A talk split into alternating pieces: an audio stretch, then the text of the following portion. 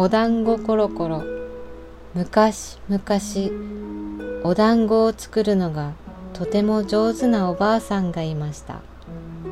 ある日のことおばあさんがお団子を作っているとそのうちの一つがコロコロコロと転がり落ちて外へ行ってしまいました。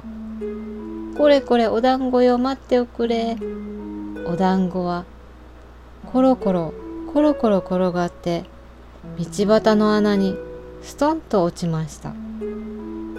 追っかけてきたおばあさんも続いて穴の中にストンと落ちてしまいました。穴の中は広い原っぱで石のお地蔵様が退屈そうに立っています。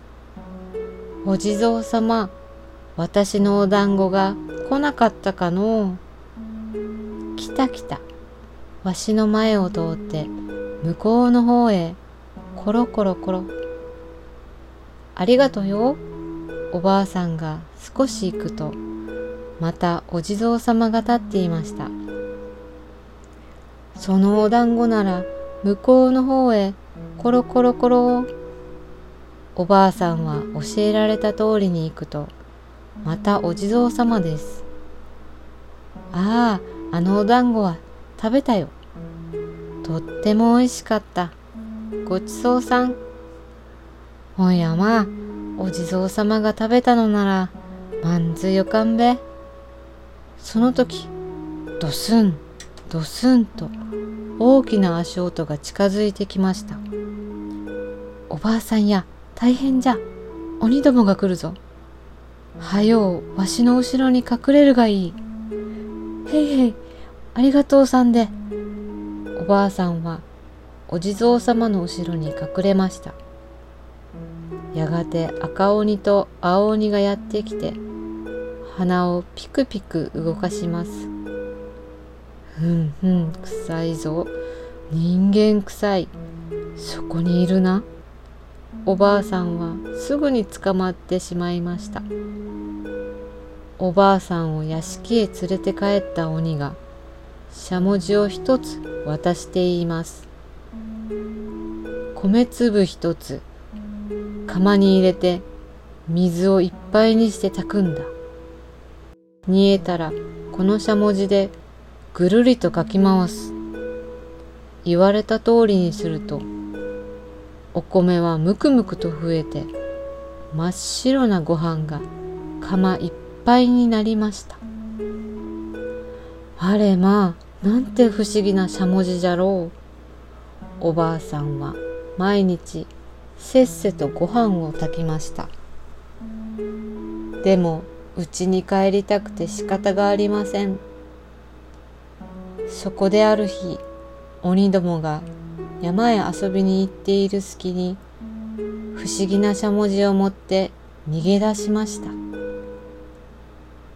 間もなくおばあさんの行く手に大きな川が現れました。けれども都合のいいことに船が一艘つないであります。おばあさんの乗った船が川の真ん中あたりまで行った時鬼どもが岸まで追いかけてきました。おいみんな水を飲んで船を止めよう。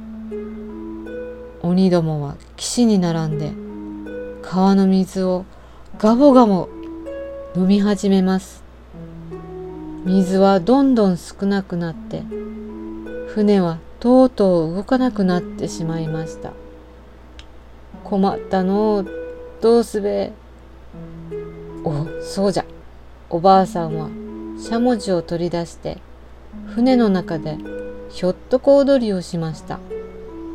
あそれよいよいすっとんとん。その踊りがあまりにも面白いので鬼どもは思わず「わはははは」途端に飲んだ水が口から吹き出して流れ出た水の勢いで船は向こう岸に着きました。おばあさんはお地蔵様の原っぱを通って穴をよじ登りどうにか家に帰ることができました。さて家に帰ったおばあさんがこのしゃもじでお米の粉をこねてみると粉はどんどん増えてびっくりするくらい大きなお団子ができました。こうしてお団子作りの上手なおばあさんは不思議なしゃもじでいつまでもいつまでもお団子を作ったということです。クラゲのお使い昔々深い海の底に竜宮がありました。ある日のこと病気のお妃が急に猿の肝を食べたいと言い出しました。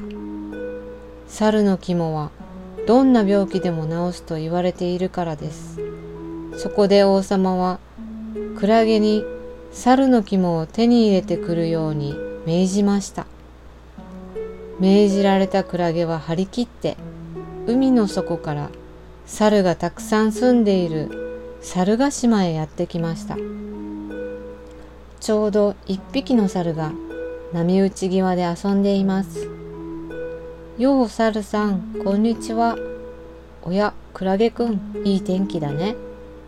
ねえ猿さん君竜宮へ遊びに来ないかい？とってもいいところだよ。竜宮？行く行く。でもダメだよ。僕は泳げないんだもの。それなら大丈夫さ。僕の背中に乗せていってあげるよ。本当かい？嬉しいな。猿はすぐにクラゲの背中に飛び乗りました。クラゲはすいすい泳いで海の中へ。うわー海の中って綺麗だな。珍しい景色に猿はただうっとり。さあ猿さんもうすぐ竜宮だよ。ところで少し間の抜けたクラゲはうっかり猿に聞いてしまいました。ねえ君肝を持ってる？肝？どうして？竜宮のお妃様が食べたいんだって。そそれで僕をこりゃ大変だ。猿はびっくりです。肝を取られては死んでしまいます。でも頭の良い猿は少しも慌てず残念そうに言いました。そりゃあいにくだな。今日はお天気がいいから木の上に干してきたよ。クラゲくんご苦労だけど取りに帰ろうよ。そっかい仕方がないや。じゃあ引き返そう。